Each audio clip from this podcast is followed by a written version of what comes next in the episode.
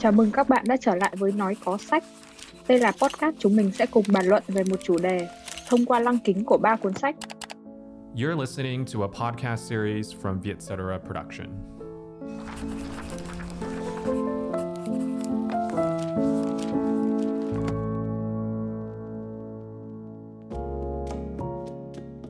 Ký ức là cuốn nhật ký mà tất cả chúng ta đều mang theo bên mình.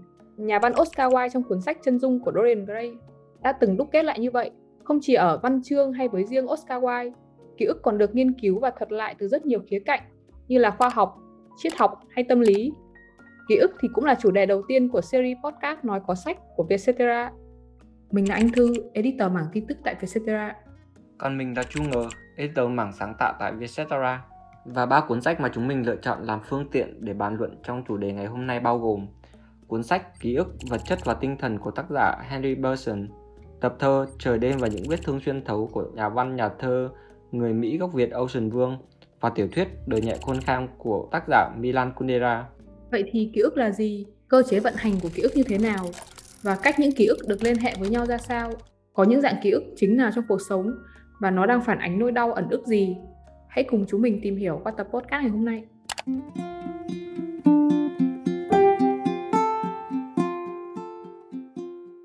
Theo mình tìm hiểu thì ký ức là quá trình tâm lý phản ánh lại trong óc những cái hình ảnh của sự vật đã được chi giác hoặc là những tư tưởng, tình cảm, hành động về những cái sự vật đó. Chúng ta có thể hiểu đơn giản là ký ức là thứ gì đó tựa như một kỷ niệm, có thể là một bầu trời quang mây, cầu vồng sau mưa, cũng có thể là sinh nhật lúc mình 5 tuổi hoặc là nụ hôn đầu tiên.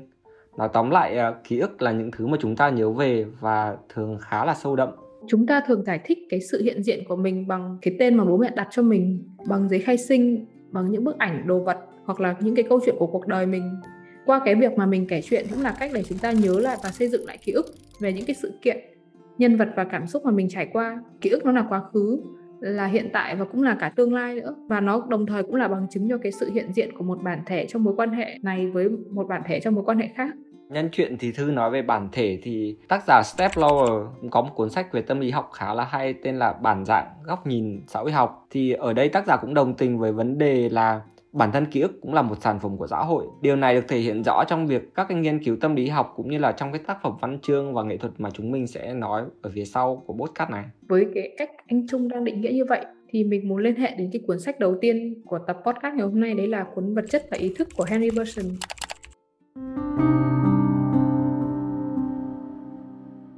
Dưới cái góc nhìn triết học của Henry Bergson, ông cho rằng là ký ức có nguồn gốc và vật chất, nhưng mà nó lại mang bản tính về tinh thần. Henry Bergson từng đưa ra các luận điểm như là việc các nhà khoa học về não, nhất là theo Rune Report đã coi ký ức là cái mà nó có địa điểm ở bên trong bộ não. Và tiếp nối cho cái quan điểm này thì Bergson lại đồng thời cũng cho rằng ký ức là tinh thần nữa. Và cái sự tổn thương não nó làm rối loạn hoạt động của ký ức.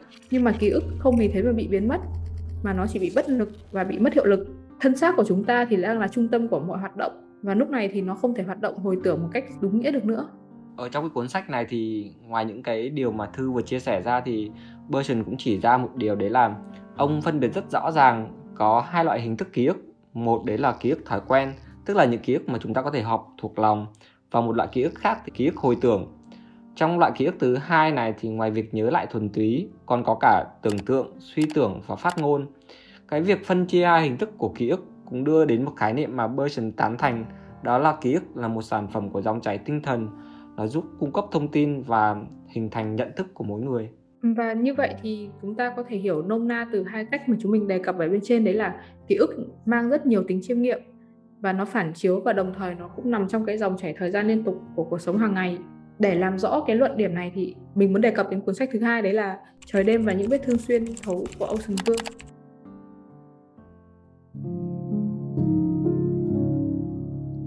trước khi mà nhắc đến cuốn thơ của Ocean Vương ấy thì mình có muốn đưa ra thêm một cái chia sẻ nữa là cái nhà tâm lý học Charles Fonnerhoff thì bên cạnh những cái ký ức thực tế về ngày giờ hay địa điểm thì chúng ta còn dùng đến những cái ký ức tự truyện để kể về những câu chuyện mà đã xảy ra trong đời mình. Nếu mà lấy cái lý thuyết này của Charles mà áp dụng vào thơ của Ocean Vương thì chúng ta sẽ mở ra được rất là nhiều điều rất là thú vị.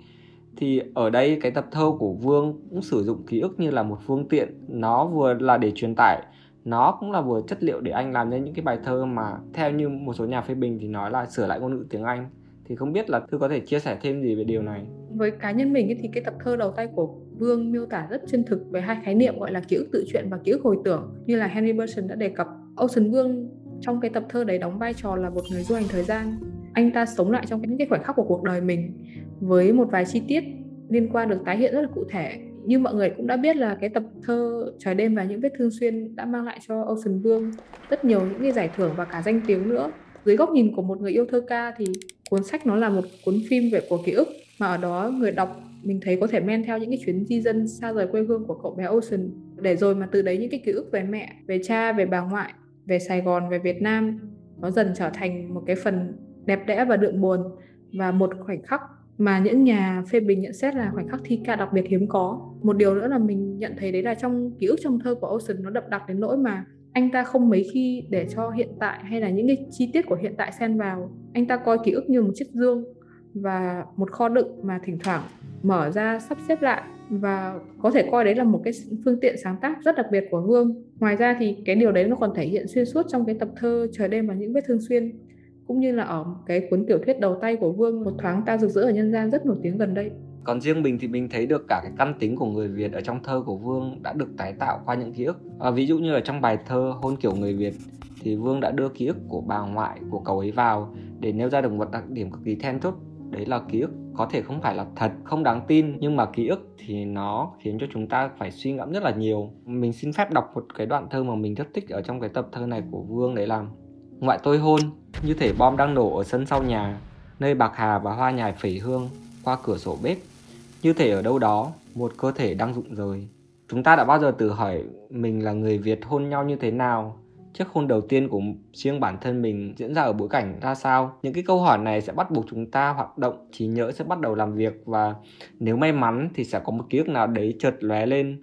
Còn với Ocean Vương thì ký ức về nụ hôn ở người bà nó diễn ra ở khu vườn sau nhà nó còn là một khoảnh khắc mà bom nổ nhưng mà nó vẫn đậm đà thanh lịch bởi mùi hoa nhài. Cái sự mát mẻ tươi sáng đấy dường như đã khỏa lấp được rất là nhiều cái nỗi đau hoặc là nhiều cái ký ức mà có vẻ buồn trong thơ của cậu ấy. Thì không biết với riêng thư thì thư thích cách Ocean làm chống lại ký ức qua bài thơ hay là câu thơ nào đặc biệt?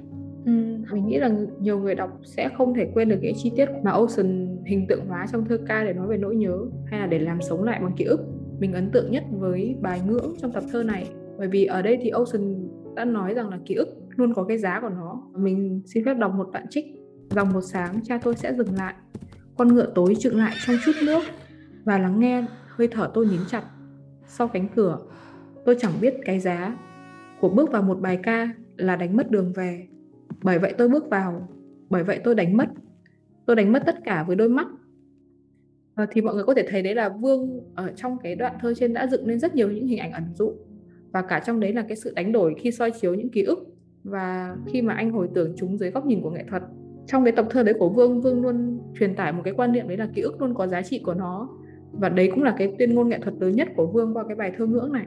À, thực ra thì có một bài thơ rất hay khác của Vương. Tuy nó không nằm ở trong cái tập thơ này Nhưng mà nó đã chụp lấy được một cái khoảnh khắc của ký ức Mà theo mình thấy là rất là hay. Đấy là bài thơ bức ảnh.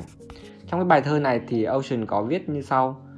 Giống như mọi bức ảnh Bức này không cho thấy toàn cảnh Rõ ràng bài thơ này hay đặc biệt là câu thơ này khiến mình liên tưởng đến hành động chụp ảnh những cái cuốn album ở trong các gia đình hay là những cái thư viện ảnh ở trên tài khoản Facebook hay là Instagram. Ở nhà phê bình Susan Sontag thì cũng từng nói một câu rất là hay và khiến mình rất là nhớ đấy là khi sợ hãi thì người ta dương súng bắn, khi hoài niệm người ta chụp ảnh. Cũng như là Susan Sontag đã đề cập ấy thì cái việc mà người ta dương súng bắn hay người ta chụp ảnh cũng là để lưu giữ lại ký ức và thơ của Vương thì luôn bao trùm bởi những ký ức dù là đẹp đẽ, buồn thương, hoài nhớ, tiếc nuối hay là mất mát. Những ký ức này đã tạo lên cái linh hồn cho cuộc đời của Ocean và giúp anh làm sống dậy một thế giới thơ ca có thể gọi là tuyệt đẹp và độc đáo. Và chúng ta đều biết là Vương đại diện cho một thế hệ những nhà văn trẻ mà đã trải qua những cái cuộc di dân. Đó không chỉ là cái cuộc di cư của văn học mà là còn di cư của cả ngôn ngữ nữa. Vậy thì ký ức có thể đau buồn, có thể tan tác. Nhưng mà bởi vì có những ký ức đấy nên là cái thực hành thơ ca của Vương luôn đầy áp chất thơ và sự đồng cảm rồi cả tính nhân văn sự mới mẻ và độc đáo nữa. Nãy giờ thì mình với thư đã nói về thơ của Ocean Vương.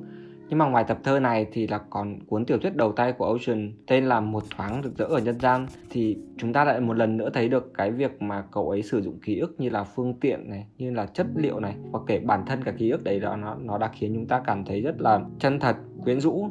Mặc dù đâu đấy nó vẫn có những cái ký ức rất là đau buồn, khá là tăng thương.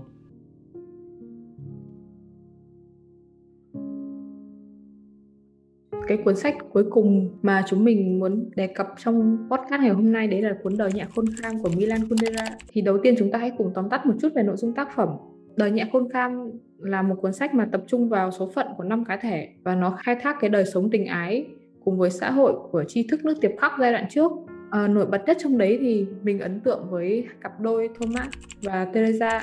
Đấy là một bác sĩ phẫu thuật chuyên đi chơi gái ở thành Praha những năm 1960 70 và cô bồi bàn sau đó trở thành vợ của Thomas và thích chụp ảnh. Thì ở đây có trong cuốn sách này có một cái chi tiết mà mình rất ấn tượng. Đấy là việc mà Milan Kundera xây dựng nhân vật Thomas. Anh ta gần như là không có quá khứ. Và cái anh Thomas đấy thì luôn nghĩ rằng là một lần thì không tính. Có nghĩa là mọi trải nghiệm trong cuộc đời này ấy, thì sẽ luôn là lần đầu tiên và không bao giờ lặp lại lần thứ hai. Và không biết anh Trung đã đọc cuốn này chưa anh cũng đã từng đọc đời nhạc con khang của Milan Kundera cũng là một fan của ông ấy. À, nhưng mà như thư chia sẻ thì như vậy thì không biết mình có thể hiểu theo cách là mọi thứ xảy ra đều tươi mới là cách phản ứng của ta luôn là duy nhất cho bất kỳ một chuyện gì. Hay là ngoài ra còn có một chi tiết mà anh cảm thấy rất là ấn tượng ở nhân vật chàng Thomas này đấy là mỗi khi nhân vật này nghĩ về Teresa thì trước mắt anh luôn xuất hiện hình ảnh của một đứa trẻ nằm ở trong chiếc cũi và được thả trôi theo xuôi dòng sông thì đó cũng là một dạng ký ức hồi tưởng mà Henry Benson đã từng đề cập. Ừ, đúng rồi đó bởi vì là không không chỉ có cái câu chuyện về nhân vật Thomas mà anh Trung đã đề cập mà mình nhớ rằng là cái nhân vật Teresa cô ta cũng bị mắc kẹt trong cái nỗi bơ vơ. Bởi vì Thomas là tất cả những gì cô có trên cõi đời này. Cái hay của Milan Kundera ở đây mình nhận ra đấy là ông đã xây dựng một nhân vật với những cái ám ảnh về ký ức của một tuổi thơ song hành cùng với cái người mẹ rất là cay nghiệt. Qua đó thì ông làm đau đáu thêm một tình yêu mà Teresa đã dành cho Thomas. Và sau tất cả thì khi mà gấp quyển sách lại đã, mình đã nhận ra rằng là đằng sau những cái ẩn dụ và ký ức mà Kundera đã lồng ghép thì con người luôn luôn phải tiến về phía trước, luôn luôn phải lớn lên. Bởi vì theo mỗi năm tháng chúng ta đi về phía trước thì chúng ta lại đòi hỏi và mong muốn những gì xảy ra trong cuộc sống của chúng ta cũng phải đi về phía trước.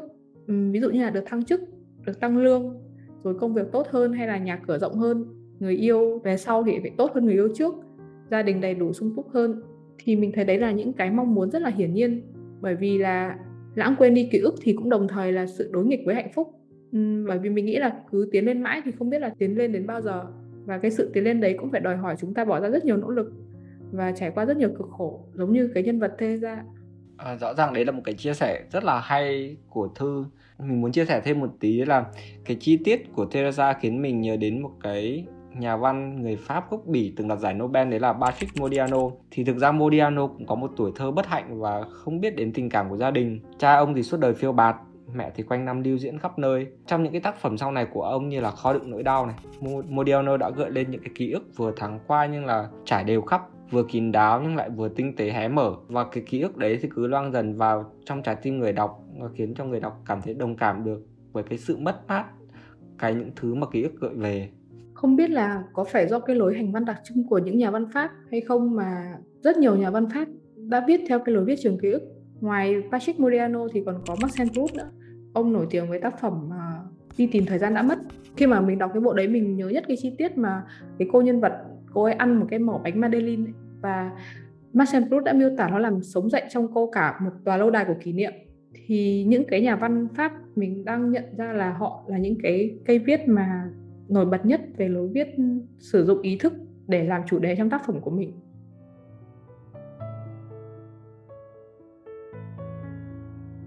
qua ba cái tác phẩm mà mình và anh Trung vừa liên hệ thì hy vọng rằng các bạn đã có thêm những cái góc nhìn thú vị hơn, nhiều màu sắc hơn về ký ức. Bởi vì ký ức xét cho cùng dù vui hay buồn, nặng hay nhẹ, theo cách nói của Kundera thì mình nghĩ nó luôn hiện hữu và là những cái mảnh ghép để tạo nên chúng ta ngày hôm nay. Bởi vì có những ký ức đau thương thì cũng sẽ có những hồi tưởng tích cực. À, và cách vận hành này của bộ não đang giúp chúng ta nhìn lại để bước tới. Tìm hiểu về ký ức thì không phải là lật qua lật lại quá khứ hay lịch sử, mà để soi chiếu chính bản thân mình trong quá trình trưởng thành. Cảm ơn mọi người đã lắng nghe, nói có sách lần này. Nếu có ý kiến hoặc gợi ý chủ đề cho tụi mình thì hãy email cho Vietcetera nhé. Hẹn gặp các bạn ở những tập nói có sách lần sau. Podcast Nói có sách được thu âm tại Vietcetera Audio Room. Bên cạnh Nói có sách, hãy đón nghe những podcast khác của Vietcetera như Cởi Mở, Habership, Vietnam Innovator bản tiếng Anh, tiếng Việt và MAD.